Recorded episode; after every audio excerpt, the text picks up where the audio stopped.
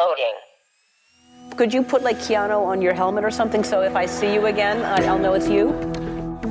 People enjoy the Keanu Reeves. That's very nice. That is nice. Thank you for mispronouncing your name. I was saying Keanu or something. It's Keanu. Is, Yes, is that yes. correct? I love movies. I love watching them, and I love making them. Oh my gosh. I mean, I got high. Gosh, I, I think uh, what they're about. Are we in the Matrix? Keanu Reloaded. Hallo und herzlich willkommen bei Keanu Reloaded. Heute mit einer ganz besonderen Folge, denn ich sitze hier ganz alleine und podcaste nur für mich, denn den folgenden Film, den ich euch vorstellen möchte, den hab nur ich gesehen. Aus unterschiedlichen Gründen. Erstens, weil Julius, glaube ich, so langsam keinen Bock mehr hat auf schlecht gealterte TV-Filme aus den 80er Jahren, auch wenn da unser aller Lieblingsschauspieler mitspielt. Aber dieser Film, der ist auch nur im Original verfügbar mit englischen Untertiteln und da hat er gemeint, na, mein Englisch reicht dafür nicht. Ich bezweifle das ganz ehrlich. Ich glaube, er hätte das durchaus verstanden, weil die Dialoge jetzt auch nicht so unfassbar komplex sind. Aber gut, ich mache das ja heute alleine und das gibt mir auch die Gelegenheit, mal das Solo-Podcasten ein bisschen zu schulen. Deswegen, ja, kommt hier heute keine weitere Stimme mehr dazu, außer vielleicht ein paar Ausschnitte. Das werde ich dann noch sehen. Ja, worum geht's heute? Heute geht's um den Film Under the Influence von 1986. Das ist ein Film, der sich um das Thema Alkoholsucht dreht. Und um das schon mal vorwegzunehmen, ich finde, er macht das gar nicht schlecht. Also ich habe mich da sehr viel an Szenen aus meiner eigenen Kindheit zurückerinnert, weil das durchaus ein Thema war auch bei uns in der Familie. Und ich finde, dass man total merkt, dass das Drehbuch von Leuten gekommen sein muss, die diese Erfahrung auch aus erster Hand gemacht haben. Also vieles von dem, auch wenn das jetzt schon über 20 Jahre her ist, ist, glaube ich, immer noch total aktuell. Fast schon über 30 Jahre, merke ich gerade, Mensch. Genau, darum geht's heute. Ganz kurz zur Inhaltsangabe. Keanu Reeves spielt hier den Sohn der Familie namens Eddie. Der wächst in einer Familie auf, in der verschiedene Suchtproblematiken bestehen. Hier vordergründig ganz stark der Alkoholismus des Vaters, um den es sich hier ganz zentral dreht. Aber wir kriegen auch relativ schnell mit, dass die Mutter und auch eine seiner Schwestern ja, den äh, Tabletten nicht abgeneigt sind. Welche genau das sind, wird, glaube ich, nicht so richtig klar, aber es gibt hier auf jeden Fall Verhaltensmuster, die sich durch diese Familie ziehen. Er hat auch noch zwei weitere Geschwister, es sind also insgesamt vier Kinder, zwei Söhne und zwei Töchter. Der andere Sohn äh, mit dem Namen Steven, der ist Comedian. Und wir erfahren durch eine sozusagen Rahmenhandlung, dass er damit auch offenbar ein bisschen erfolgreich ist, denn in dieser Rahmenhandlung sehen wir eben ein Stand-up-Comedy-Programm von ihm, wo er unterschiedliche Dinge, die wir dann eben im Film sehen, auch kommentiert und thematisiert, die sich eben auf seine Familie beziehen. Und dann haben wir eben noch die zwei Schwestern namens Anne und Terry. Das sind eigentlich auch ziemlich interessante Charaktere. Anne ist so die Businessfrau, die sich eben in der Auslebung ihrer Karriere vervollständigt sieht und äh, die Karriere hat für sie eben eine sehr hohe Priorität. Und Terry, die geht noch zur Schule und ja, sieht sich damit konfrontiert, dass sie ein Stipendium bekommen könnte für eine Kunsthochschule, kann dies aber ihren Eltern gegenüber nicht so richtig thematisieren, weil die auch nicht viel Verständnis dafür übrig haben, dass sie eben eine Karriere anstreben möchte, die sozusagen sich eher in dem intellektuellen Spektrum befindet. Ja, und wir lernen eben diese Familie kennen und welche Probleme dort herrschen und eben ganz zentral der Alkoholismus des Vaters. Noah heißt er und wie ja die verschiedenen Personen damit umgehen. Das Ganze ist ein TV-Film und ja, das sieht man sehr, sehr deutlich. Also man braucht jetzt hier keine High-Budget-Produktion irgendwie erwarten. Der Film, der ist in Gänze verfügbar auf YouTube, wie gesagt, im Original und es ist eine VHS-Digitalisierung und das ist absolut deutlich. Also man, man bekommt da auf jeden Fall ein großartiges Retro-Gefühl, wenn man sich das anschaut, wenn man auch die Bildfehler und so weiter noch sieht und inwiefern das Band wahrscheinlich an ein, einigen Stellen schon abgenutzt ist. Das hat also durchaus was für sich, wenn man darauf steht. Aber wie gesagt, erwartet da keine High-Budget-Hochglanzproduktion. Das ist es wirklich nicht. Der Regisseur Thomas Carter ist ein afroamerikanischer Regisseur, geboren in Austin, Texas im Jahr 1953. Und wenn man sich seine Filmografie so anschaut, dann sieht man, dass die sehr, sehr stark von TV-Produktionen dominiert ist, also ganz viel einzelnen TV-Serien, Episoden. Zwischendurch auch mal ein paar Filme, durchaus auch bekanntere Filme. Also einer, der hier wahrscheinlich so mit der bekannteste ist, wäre Save the Last Dance. Dann gibt's noch weitere wie Metro mit Eddie Murphy und Coach Carter, die sind mir aber jetzt unbekannt, deswegen kann ich dazu nicht viel sagen. Das Drehbuch stammt von der Drehbuchautorin Joyce Burdett, die sich ebenfalls vorrangig im TV-Bereich einen Namen gemacht hat. Für viele TV-Spielfilme, aber auch für Serien wie Diagnose Mord oder Matchlock hat sie Drehbücher verfasst. Ja, jetzt finde ich mich hier in der Rolle wieder, wo ich auch zu den ganzen SchauspielerInnen was sagen muss. Und ihr kennt mich, eigentlich ist Julius der Fachmann, was sowas angeht. Deswegen ist das hier wahrscheinlich ein bisschen dilettantisch und ihr sagt, Mensch, ich kenne die Leute doch alle und ich kann immer nur sagen, naja, eigentlich kenne ich die gar nicht. Wir haben hier in der Hauptrolle, in der Rolle des Noah, des Vaters Andy Griffith. Das ist auch ein Schauspieler, der sich im TV-Business einen Namen gemacht hat. Der hat nämlich beispielsweise in der Serie Matlock die Hauptrolle gespielt. Der hatte auch eine Show, die hieß die Andy Griffith Show. Ob das jetzt eine Comedy-Show ist oder doch etwas anderes, kann ich nicht sagen, kenne ich nicht, aber es sieht zumindest hier vom Cover auf IMDb doch etwas komödiantisch aus. Neben Keanu Reeves, der hier den Sohn Eddie Talbot spielt, haben wir noch Season Hupley in der Rolle der Anne, der karriereorientierten Schwester. Die scheint ihre Karriere aufgegeben zu haben, zumindest geht die Filmografie nur bis 1999 und bis dahin hatte sie mitgespielt in, ich glaube, die bekannteste Rolle dürfte in Die Klapperschlange gewesen sein und ansonsten waren das auch wieder viele TV-Produktionen auf ihrer Seite.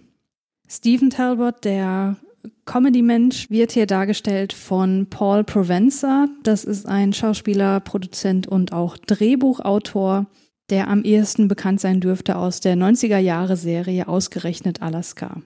Und dann haben wir noch die zweite Tochter. Terry wird gespielt von Dana Anderson die scheint tatsächlich auch ihre Karriere schon aufgegeben zu haben als Schauspielerin. Ähm, das geht hier nämlich nur bis 1995 und da hatte sie ihre letzte Rolle als Schauspielerin in dem Film Outbreak, Lautlose Killer und ebenso wie die anderen SchauspielerInnen auch eher dann im TV-Bereich vorzufinden. Im Gegensatz dazu ist die Schauspielerin, die hier die Mutter verkörpert, Joyce Van Patten, immer noch aktiv, hat zum Beispiel mitgespielt in der TV-Serie Boardwalk Empire, dann kennt man wahrscheinlich auch die Serie Good Wife oder den Film Marley und ich. Desperate Housewives hatte sie auch eine kleine Rolle. Also die ist durchaus eine Person, deren Gesicht man schon mal gesehen haben könnte. Und das ist sozusagen dann auch der Hauptcast, mit dem wir es hier zu tun haben, auf den sich der Film auch ganz, ganz stark konzentriert. Ja, viele Fun Facts gibt's nicht zu dem Film. Auf IMDb findet sich ähm, im Grunde überhaupt nichts. Eine Sache, die ich noch erwähnen könnte, der Film wurde von dem Sohn einer der ProduzentInnen auf YouTube hochgeladen. Der schreibt, dass dieser Film ganz, ganz lange nicht verfügbar war und jetzt eben hier hochgeladen wurde, weil er der Meinung ist, dass das eben ein Film ist, von dem viele Leute profitieren können, die eben Erfahrungen gemacht haben mit Alkoholismus in der Familie. Und das kann ich mir auch wirklich sehr gut vorstellen. Insofern würde ich sagen, wenn man da irgendeine Verbindung hat zu diesem Thema, kann man sich den auf jeden Fall durchaus mal anschauen. Auch wenn er nicht die beste Schauspielleistung von Keanu Reeves beinhaltet, aber dazu später mehr. Ein kleiner Funfact noch.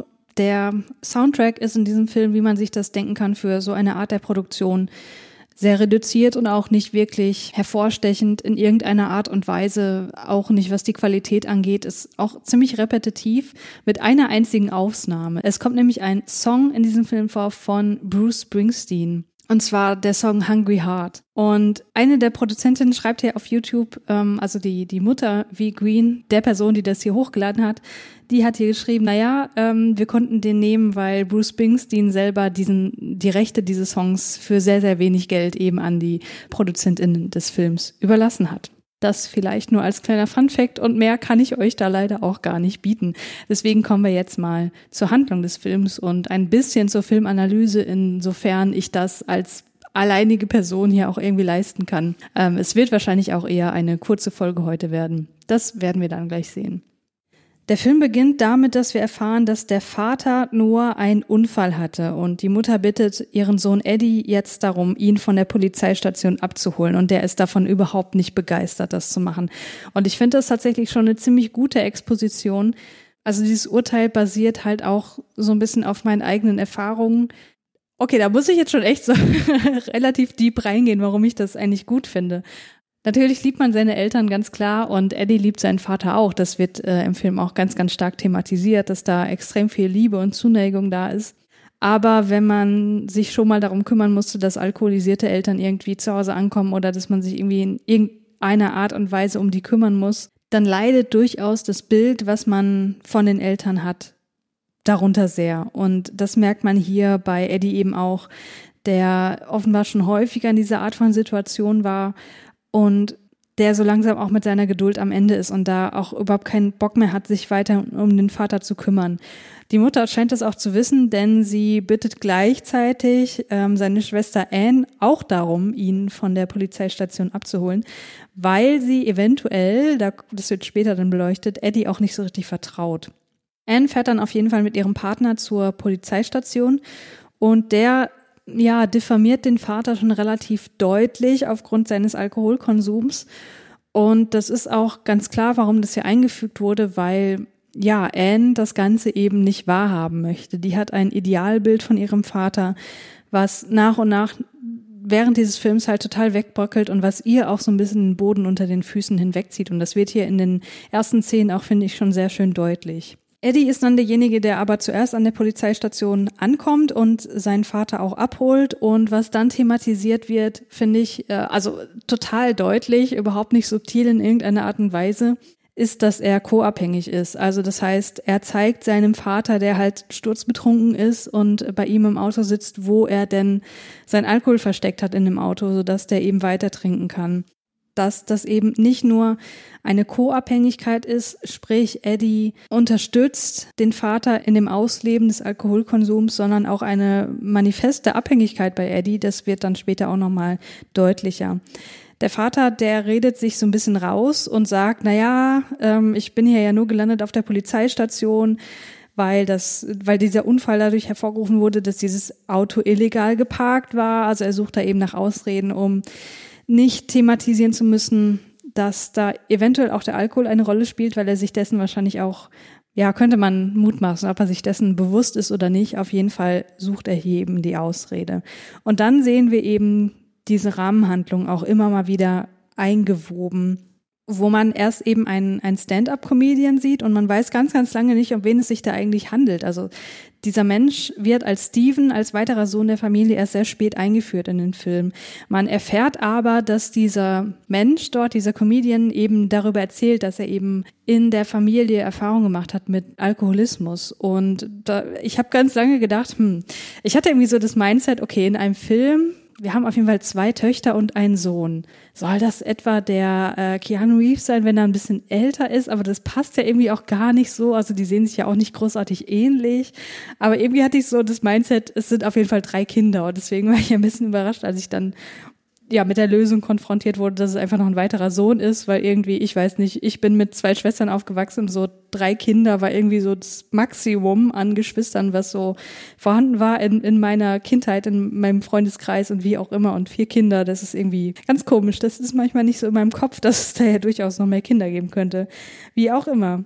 Wir merken auf jeden Fall ganz, ganz schnell, dass die Beziehung zwischen Eddie und Noah zu Beginn des Films bereits sehr, sehr zerrüttet ist. Also da fallen halt auch so Sätze nach dem Motto, ja, ist mir doch egal, wenn der jetzt tot umfällt. Also es ist wirklich schon problembehaftet so. Aber wie gesagt, da ist trotzdem noch sehr, sehr viel Liebe da, was solche Aussagen ja trotzdem auch nicht ausschließt. Wir merken auf jeden Fall, dass einiges schon vorgefallen ist, was Eddie extrem enttäuscht hat. Und was wir dann nach und nach auch immer mit, mitbekommen, ist, dass Noah auch das Familienunternehmen so ein bisschen hängen lässt. Also ob das jetzt wirklich ein Familienunternehmen ist, was sie aufgebaut haben oder ob sie zufällig im gleichen Laden arbeiten, da habe ich jetzt ehrlich gesagt nicht so drauf geachtet, aber sie arbeiten auf jeden Fall, also Noah und Eddie arbeiten im gleichen Laden und sein Vater hat da eben noch mehr Verantwortung als er. Und ähm, er geht aber nicht mehr zur Arbeit. Er trifft sich auch mit seinen Kumpels während der Arbeitszeit in einer Kneipe und trinkt dort auch am helllichten Tag sieht das auch überhaupt nicht ein, dass das irgendwie ein Problem darstellen könnte. Eddie übernimmt dann mit so ein bisschen die Verantwortung seines Vaters auf der Arbeit. Und dann kriegen wir aber auch relativ schnell am Anfang schon mit, dass Eddie auch selber ein Alkoholproblem hat, weil er schon während der Arbeit, also auch vormittags, ein Bier sich genehmigt. Und das macht er auch nicht besonders heimlich, sondern das wird auch kommentiert von seinem Arbeitskollegen. Wir kriegen dann auch mit, dass er auch zu Stärkerem greift, wenn er eben stark frustriert ist.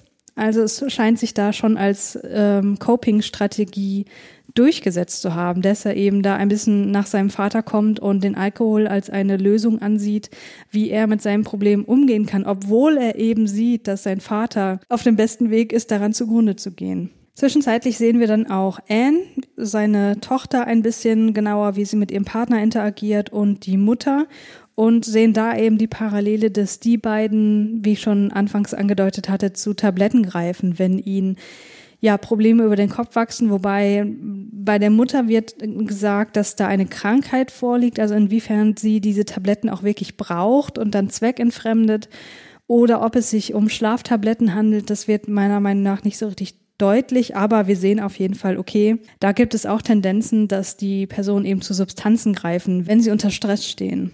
Und dann haben wir noch die Tochter Terry, die tanzt ein bisschen aus der Reihe. Die hat nämlich offensichtlich keine Probleme hinsichtlich irgendwelchen Substanzabhängigkeiten oder ungünstigen Coping-Strategien. Wir lernen sie nämlich kennen als eine sehr begabte Kunstschülerin, die von ihrer Lehrerin gesagt bekommt, pass auf, du bist so gut, ähm, wir hatten da ein Stipendium für dich von einer ja renommierten Kunsthochschule. Und sie druckst so ein bisschen rum und man merkt, okay, eigentlich möchte sie das total gerne wahrnehmen, aber sie müsste ja mit ihren Eltern darüber reden und das das kriegt sie nicht so richtig hin, kriegt es nicht so richtig übers Herz, denen das zu erzählen, weil sie wahrscheinlich ja auch weiß und antizipiert, wie ihre Eltern darauf reagieren würden. Terry ist außerdem auch diejenige, die im Haushalt viel Verantwortung übernimmt. Also sie kümmert sich ums Essen, sie wird von ihrer Mutter gebeten, Medikamente für sie abzuholen, was sie dann auch macht. Und sie weiß von der Alkoholsucht des Vaters. Also das wird ganz schnell deutlich, dass sie da Problembewusstsein hat und dass sie auch ihre Art hat, damit umzugehen, denn sie verdünnt heimlich den Schnaps, den er im Küchenschrank stehen hat, weil sie offenbar schon genau weiß, worauf das hinausläuft, wenn er eben da zur Flasche greift. Sie bekommt dann auch die Möglichkeit, in einer kleinen schulischen Kunstausstellung ihre Sachen auszustellen und hat vorher noch so ein Gespräch mit ihrem Vater, das eigentlich ganz schön ist, wofür sie auch Hoffnung aufkommt, dass das jetzt irgendwie eine coole Sache wäre, wo sie mit ihrem Vater vielleicht auch wieder so ein bisschen bonden kann. Und er ist an dem Tag offenbar relativ gut gelaunt und auch bei sich. Deswegen machen sie da sozusagen so ein Date aus, um sich dann zusammen auf dieser Kunstausstellung zu treffen. Ja, es kommt aber, wie es kommen musste. Der Vater kommt dort alkoholisiert an und versteht halt überhaupt nicht, was er mit einem Stipendium für ein Kunststudium anfangen soll, weil damit lässt sich ja kein Geld machen. Also er ist hier extrem paternalistisch in der Situation. Der schreibt ihr vor, nicht nur, wie sie ihre Zukunft zu planen hat, sondern auch, wie sie über das, was sie vorhat, zu denken hat. Und dass Terry damit Probleme hat oder ja, genau diese diese Reaktion auch irgendwie antizipiert hat und deswegen nicht mit ihrer Familie gesprochen hat, ist auch total nachvollziehbar. Es kommt dann im Haushalt auch tatsächlich zu häuslicher Gewalt. Also das ist auch ein Thema, was hier im Film angesprochen wird. Das heißt, Eddie und Noah gehen in einer Situation auch aufeinander los und schlagen aufeinander ein. Also wer damit vielleicht Probleme hat, sollte sich das vielleicht nicht unbedingt anschauen, wobei das ist wenn man sich so vorstellt, wie dieser Film gemacht sein könnte, es ist alles noch relativ harmlos, sag ich mal. Also es sind keine Close-ups oder so zu sehen. Man sieht das alles relativ aus der Ferne, so in der Halbtotale. Aber es ist halt trotzdem Thema, was hier auf jeden Fall thematisiert wird. Ich finde, man bekommt auch relativ früh mit, in welche Richtung das hier geht. Also Noah steuert seinem Untergang entgegen. Das ist eigentlich ziemlich klar bei dem Alkoholkonsum, den er hier an den Tag legt. Also es gibt eigentlich keine Szene, wo er wirklich nüchtern ist. Die Szene, wo er eben mit Terry spricht über die Kunstausstellung, das ist so eine Szene, wo man sagen könnte, okay, da hat er vielleicht noch nicht so den Pegel, den er sonst hat im Film, aber es gibt also so gut wie kaum eine Szene, wo man wirklich das Gefühl hat, der ist jetzt komplett nüchtern. Und wahrscheinlich gibt's diese Szene auch wirklich nicht, weil er offenbar so ein Spiegeltrinker ist, der sozusagen immer so einen Spiegel halten muss. Und sobald es irgendwie ein bisschen ähm, abgebaut ist, der Alkohol, dass er da wieder gleich nachlegt. Also so, so ein Eindruck macht Noah hier. In einer weiteren Szene sieht man ihn dann auch, wie er in der Kirche trinkt. Also er engagiert sich da in der Kirche, indem er ja da die Spenden einsammelt, den Klingelbeutel rumträgt und so weiter. Und vorher sieht ihn halt seine Tochter Anne heimlich was trinken und das ist auch so ein initialer Moment, wo sie auch merkt, dass da mehr dahinter steckt und dass das wirklich schon eine Sucht ist, dass es nicht mehr irgendwie ein Verhalten ist, was man weglächeln kann oder wo man mal sagt, ach Mensch, da hat er mal wieder ein bisschen über den Durst getrunken, sondern dass das wirklich ein Verhalten ist, was sich durch seinen kompletten Alltag zieht, weil das ist ja wirklich eine Situation morgens früh in der Kirche, würden jetzt mal, würde ich jetzt behaupten, trinken die meisten Leute einfach nicht. Und das ist ja, ist der Anne hier auch völlig klar, dass das ein problematisches Verhalten ist und deswegen flüchtet sie an der Stelle auch aus der Kirche raus und sieht dann eben außen, in der Außenansicht, dass dort irgendwann ein Krankenwagen vorfährt, der eben den Vater dann einsammelt, weil er in der Kirche zusammengebrochen ist. Und was dann quasi auch immer mehr thematisiert wird, ist, wie die Familie eigentlich mit dieser Alkoholsucht nach außen hin umgeht, weil was ganz, ganz deutlich wird, vor den anderen Kirchenmitgliedern hier oder auch dann später im Krankenhaus, dass die Familie, insbesondere die Mutter, krampfhaft versucht, irgendwie den schönen Schein zu wahren. Also sie sagt dann zum Beispiel auch zu dem Pfarrer, naja, Eddie, der ist jetzt gerade nicht hier, weil der sich um den Laden kümmern muss, das kann Noah jetzt gerade nicht machen. Und das zieht sich halt auch so komplett durch, dass auch die Argumente des Arztes, wo ich dann gleich drauf eingehe, nicht ernst genommen werden und dass dann gesagt wird, ja, aber so schlimm ist das ja gar nicht und das liegt ja gar nicht, also das Wort Alkoholismus wird von der Familie nicht in den Mund genommen und da wird immer drum herum argumentiert, warum das denn nicht der Fall sein kann und das finde ich persönlich so, so gut nachvollziehbar und so treffend, dass das eben so unfassbar schambehaftet ist, dass eben eine Person in der Familie alkoholsüchtig ist, alkoholabhängig ist, dass das nicht mal artikuliert werden kann. In dem Krankenhaus bekommt er dann eine sehr, sehr, sehr schlechte Diagnose. Er hat wohl eine Leberzirrhose, was ja oftmals eine Folge der Alkoholkrankheit ist. Er hat außerdem eine Herzmuskelentzündung. Es gab einen Blutstrom im Magen, wenn ich das richtig verstanden habe, ähm, weswegen er eben Blut gespuckt hat. Und er wird ganz klar angewiesen, pass auf, du darfst nicht mehr trinken. Wenn du noch einmal trinkst, dann fällst du ins Koma und dann stirbst du.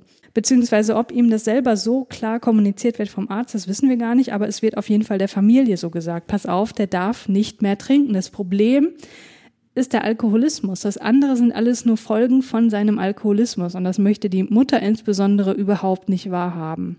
Eddie ist aber tatsächlich währenddessen gar nicht im Laden, sondern der betrinkt sich in einer Kneipe. Also er flüchtet da eben auch eben in diese Kompensationsverhaltensweisen und wird von seinem Arbeitskollegen informiert, dass eben sein Vater im Krankenhaus gelandet ist. Und das ist auch eine Sache, die Eddie total trifft, weil er fühlt sich der Familie nicht mehr zugehörig, weil keiner von seiner Kernfamilie hat ihn sozusagen gerufen und Bescheid gesagt, dass jetzt der Vater im Krankenhaus liegt, sondern naja, es kam halt nur der Arbeitskollege und das, ähm, das formuliert er auch genauso, dass ihn das total getroffen hat und er kommt halt sturzbetrunken auch ins Krankenhaus und natürlich ist das eine Situation, die auch eher unangenehm dann ausgeht. Die Mutter finde ich total gut gespielt, muss ich sagen. Also ich nehme ihr das total ab, dass sie das nicht wahrhaben möchte, dass es einfach Sachen sind, sie möchte sich mit dieser Problematik einfach überhaupt nicht befassen, weil das ihr Idealbild ihres Mannes einfach zerstört, ne? Und sie sagt dann auch zum Arzt, ja, können Sie dem äh, nicht bitte sagen, dass er nicht mehr so viel arbeiten soll? Jetzt nach der Herzattacke darf er das ja gar nicht mehr und so weiter. Und ähm, ja, der Alkoholismus wird hier komplett verleugnet von ihr. Anne will die Diagnose ebenso nicht wahrhaben und, und gibt sogar ihrem Partner eine Ohrfeige, als der ihr doch klar machen möchte, was das eigentliche Problem an der Sache ist. Und ja, das ist so auch ein Moment, wo das Bild ihres Vaters komplett zerbricht und das, das auch ganz viel mit ihrer eigenen Identität zu tun hat und das, das ganz viel in ihr selber kaputt macht. Das wird dann im Folgenden noch genauer thematisiert. Also Anne ist halt eine Person, die geht komplett in ihrer Karriere auf, die sagt auch explizit, ich will nicht Hausfrau und Mutter sein, ich möchte das nicht. Und man könnte sich so vorstellen, wenn man sich überlegt, wie sie wohl aufgewachsen ist, dass sie wahrscheinlich eher so ein Papakind war. Also so eine Person, die sich ihrem Vater wahrscheinlich so ein bisschen eher hingezogen gefühlt hat. Und wenn man sich auch überlegt, wie er seine Kinder aufgezogen hat, was ja auch mm, explizit so geäußert wird, dass er seine Kinder ja zur Selbstständigkeit und zu einer gewissen Härte auch erzogen hat. Und wenn das die Werte sind, mit denen Anne aufgewachsen ist und die sie ganz, ganz stark auch internalisiert hat, dann ist es auch total plausibel, dass sie daran so zerbricht, dass ihr Vater da einfach als Vertrauensperson und als Bezugsperson wegbricht. Terry ist da ganz anders. Also die hat ja eher so diese künstlerische Ausrichtung und steht jetzt vor der Situation, dass sie sich für oder gegen das Stipendium entscheiden muss. Also die Entscheidung wird, wird jetzt fällig, ansonsten ist es halt hinfällig. Und die Mutter, die hat halt in der Situation auch überhaupt keinen Nerv dazu. Also die ist dann gerade dabei, den Koffer zu packen für den Vater im Krankenhaus und vergeht sich auch wieder so ein bisschen in ihren Fantasiegeschichten und so weiter. Und macht dann Terry quasi den Vorwurf, naja, wenn du das Stipendium wahrnimmst, wer soll sich denn dann um deinen Vater kümmern? Und das finde ich, also diesen Satz, der ist halt, der trifft halt so ins Schwarze, weil genau solche Sachen würden Personen in der Situation wie ihre Mutter halt sagen. So, also sie macht eben halt Vorwürfe, obwohl Terry ja wirklich überhaupt nichts dafür kann. Sie möchte ja einfach nur ihr Leben leben und sie sieht hier diese total tolle Chance, auf diese Kunsthochschule gehen zu können. Und sie spricht dann halt auch was aus, was wahrscheinlich schon so ein bisschen länger in ihr geschwelt hat, aber was sie sich nicht getraut hat auszusprechen, nämlich, ja, was ist denn, wenn ich mein Stipendium jetzt sausen lasse und wenn er es nicht schafft, so? Also, das ist, das ist total bitter, sowas zu sagen und auch zu denken, aber es ist nun mal die Realität, wenn man sich wirklich klar macht, wie schlecht es dem Vater geht. Mama, I have to talk to you about something. What your father needs is a hobby. Hobbies reduce stress. I read that somewhere. Mama. No, I bet his working tools are still down in the basement. I wouldn't bother you about this now, but I have to decide something. I've been offered a scholarship to mass art. I know, Miss Morgan called. You didn't tell me. First I was sick, now your father is sick. You know, your father made the kitchen cabinets for me, first nail to final varnish, the winter before you were born. All pine. The kitchen smells so nice. I I want to go to art school, Mama. That's certainly something you can think about later when your father is all better. No, there- Where are his slippers? There- There won't be a scholarship later. I have to give them my decision now. I know they were here. Oh, all I ever wanted in life is to study art, Mom. I never dreamed I'd be good enough. I'd study hard, and I would have friends. I don't have any friends here. That's my fault? No, no, I didn't say that. It's my fault. I just thought maybe in college things would be different. Mama, I want them. I, I, I! Is that all you can think about? What about your father, who right this minute is lying in the hospital fighting for his life? And what about me? Who's gonna help me take care of him? Mama, what if I turn down the scholarship? And then Daddy doesn't make it. Don't you say that. Don't you even think that. He's gotta make it. He's my life. What about mine? Und die Mutter ist klar, möchte das überhaupt nicht hören. Also die geht sofort in so eine Verteidigungshaltung und in eine Autoritätsperspektive an und sagt, wage es nicht, sowas zu sagen. So, er wird es schaffen. Er ist mein Leben. Und die Szene, also diese, diese Konversation zwischen Terry und ihrer Mutter fand ich so stark und so emotional und so gut nachvollziehbar. Also hätte ich jetzt in dieser Form nicht erwartet, in dieser Art Fernsehfilm so, weil Terry ist da auch total verzweifelt und sagt, ja, was ist denn mit meinem Leben so? Ne? Also klar, die Mutter hängt unfassbar an ihrem Mann und ihre ganze Identität hängt halt auch damit zusammen. So, wenn er nicht mehr ist, dann hat sie auch keine Rolle mehr im Leben oder hat zumindest das Gefühl, keine Rolle mehr erfüllen zu können. Und Terry ist aber natürlich in einem ganz anderen Prozess ihrer Identitätsentwicklung und sieht jetzt gerade diese Chance, etwas wirklich aus ihrem Leben zu machen. Und dass ihr das jetzt genommen werden soll, weil der Vater eben an einer Alkoholsucht sterben könnte, das kann sie nicht verstehen und das kann ich auch mega gut nachvollziehen. Ja, Noah ist dann zwischenzeitlich auch wieder ansprechbar und was das erste, was er macht, im Grunde ist, dass er Eddie die Schuld an seinem Zustand gibt. Eddie ist aber halt auch total verletzt aus den Gründen, die ich gerade erläutert habe, weil er sich eben dieser Familie nicht mehr zugehörig fühlt und kennt aber einen Weg, wie er die Zuneigung seines Vaters bekommen kann. Und das ist, indem er ihm Alkohol besorgt. Und deswegen hat er auch Schnaps mitgebracht, reicht ihm so den Schnaps und sagt, naja, freust du dich vielleicht jetzt, mich zu sehen? Also der Alkohol ist hier das Mittel, um die Liebe seines Vaters zu bekommen. Und hier sehen wir auch wieder ganz klar die Co-Abhängigkeit und was die Motivation dahinter ist, was auch eine total plausible und nachvollziehbare Reaktion ist, mit so einer Abhängigkeit umzugehen. Aber es ist halt die völlig falsche und das ist Eddie halt hier noch nicht klar in der Situation. Die Person der Terry wird auch zwischendurch noch ein bisschen genauer beleuchtet, indem die Geschwister sich auch mit ihr auseinandersetzen. Steven ist dann zwischenzeitlich auch da und fragen, naja, was ist denn mit dir eigentlich? Du bist doch auch diejenige, die das alles irgendwie unterstützt und die ihrem Vater Liebe zeigt und das Ganze nicht thematisiert und so weiter. Und sie sagt, naja, pass mal auf, der Grund, warum ich meinem Vater so begegne und warum, warum ich ihm jeden Morgen ein Küsschen gebe und so tue, als wäre alles okay, ist, weil ich seinen Atem riechen will und wissen möchte, wie ist denn gerade der aktuelle Stand und womit kann ich denn hier rechnen im Laufe des Tages. Und ähm, fand ich auch eine sehr, sehr starke Szene. Ja, Noah will das Ganze aber auch nicht wahrhaben. Also von ihm wird das Ganze auch überhaupt nicht angesprochen, dass der Alkohol das Ding ist, um das es hier die ganze Zeit geht. Er sagt nämlich zu seiner Familie, ey, wisst ihr, was der Arzt zu mir gesagt hat? Ich darf nicht mehr rauchen. Und ähm, ja, das klingt jetzt irgendwie alles so ein bisschen, diese ganzen Sachen, die ich hier aufzeige, als würde sich das alles um das gleiche Thema drehen. Es ist halt immer so diese Leugnung. Ja, das ist es auf jeden Fall. Das ist ein total zentrales Thema, was hier aufgemacht wird. Aber es ist halt auch so unfassbar gut nachvollziehbar. Also das, wie gesagt, ich habe da so ein bisschen Background und dass man das leugnet und dass man da herumfabuliert, um bloß nicht dieses Thema Alkohol anzusprechen, das ist total realistisch und nachvollziehbar. Anne geht's aber währenddessen halt immer, immer schlechter und sie begeht dann tatsächlich auch einen Suizidversuch, nachdem sie von ihrem Vater nicht das erwartete Lob für ihren beruflichen Erfolg bekommen hat. Also das, was sie ihm eigentlich schon zu Beginn des Films erzählen wollte, ist, dass sie eine Gehaltserhöhung bekommen hat und auch total stolz drauf ist und sich wohlfühlt in der Firma und deswegen das ihrem Vater auch erzählen wollte, weil sie ja auch eine sehr enge Bindung haben. Und das, was ihm einfällt dazu zu sagen, ist, was nur sechs Prozent. Also das hätten ja wohl mindestens zehn Prozent sein sollen.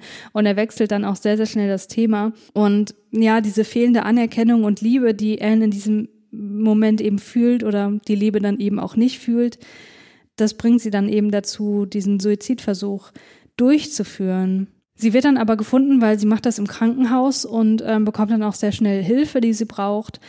Und das Erste, was die Mutter dann sagt, das ist halt auch wieder so bilderbuchmäßig. Sie sagt nämlich ja, Anne, hab keine Angst, ich erzähle niemandem davon, von diesem Unfall.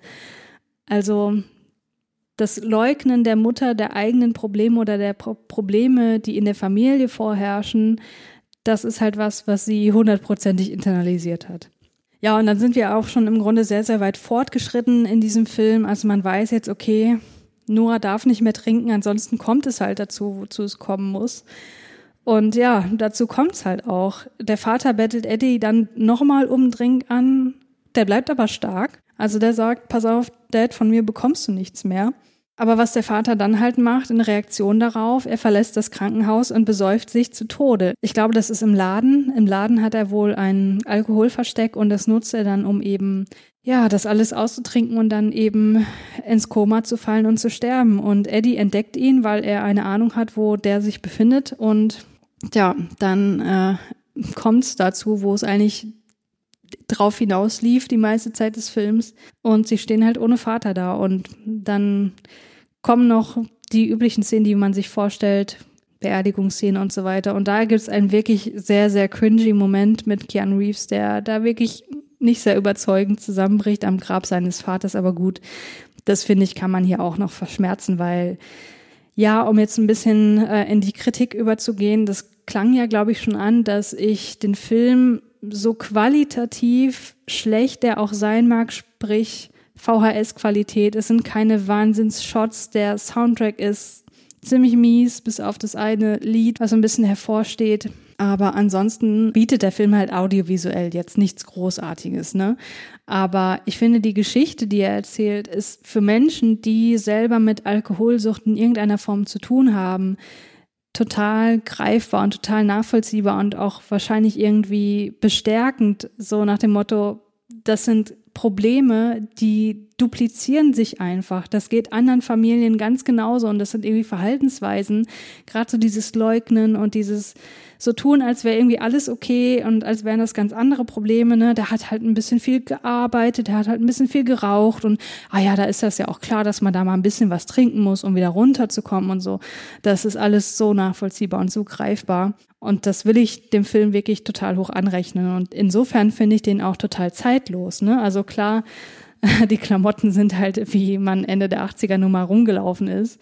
Wenn man damit umgehen kann, wenn man dafür was übrig hat, dann kann man sich das auf jeden Fall mal angucken.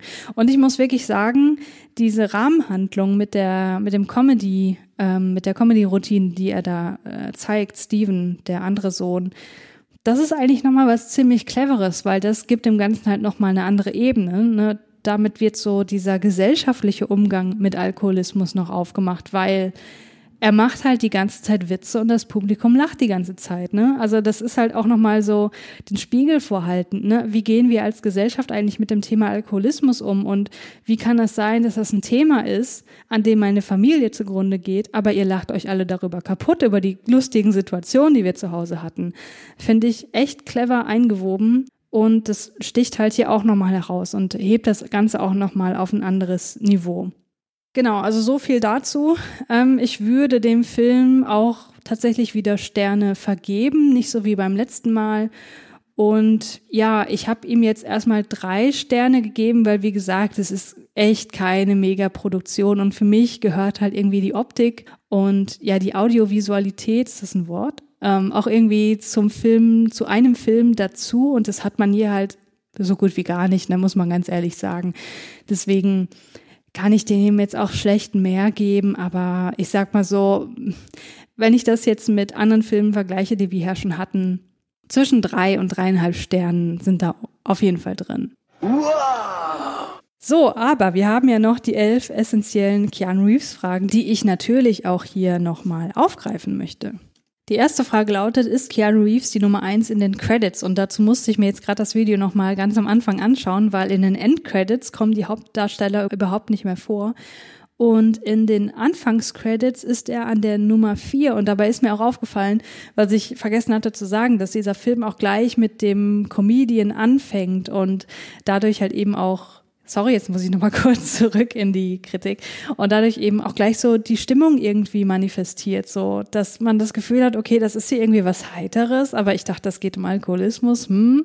Also es macht ein, ein ganz interessantes Spannungsfeld halt auf, direkt am Anfang, das, was ich halt gerade eben thematisiert habe. Und da muss ich jetzt auch nochmal drüber nachdenken gerade, weil die zwei Personen, die sich ja eher der Kunst nahe fühlen, sprich Steven, der hier in die Comedy-Richtung geht, also in in Richtung Kleinkunst, darstellende Kunst und eben ähm, Terry, die hier ganz klassisch ein Kunststudium beginnen möchte. Das sind die Personen, die einzigen Personen in der Familie, die nicht diese problematischen Coping-Strategien an den Tag legen. Ne? Also das sind nur eben die Personen, die auch eher so ein ja, wirklich so ein kapitalistisches Mindset auch haben, ne? Wie der Vater, der sagt, pass auf, Terry, du kannst hier doch kein Kunststudio machen, wie willst du denn überleben? Du machst doch gar kein Geld damit.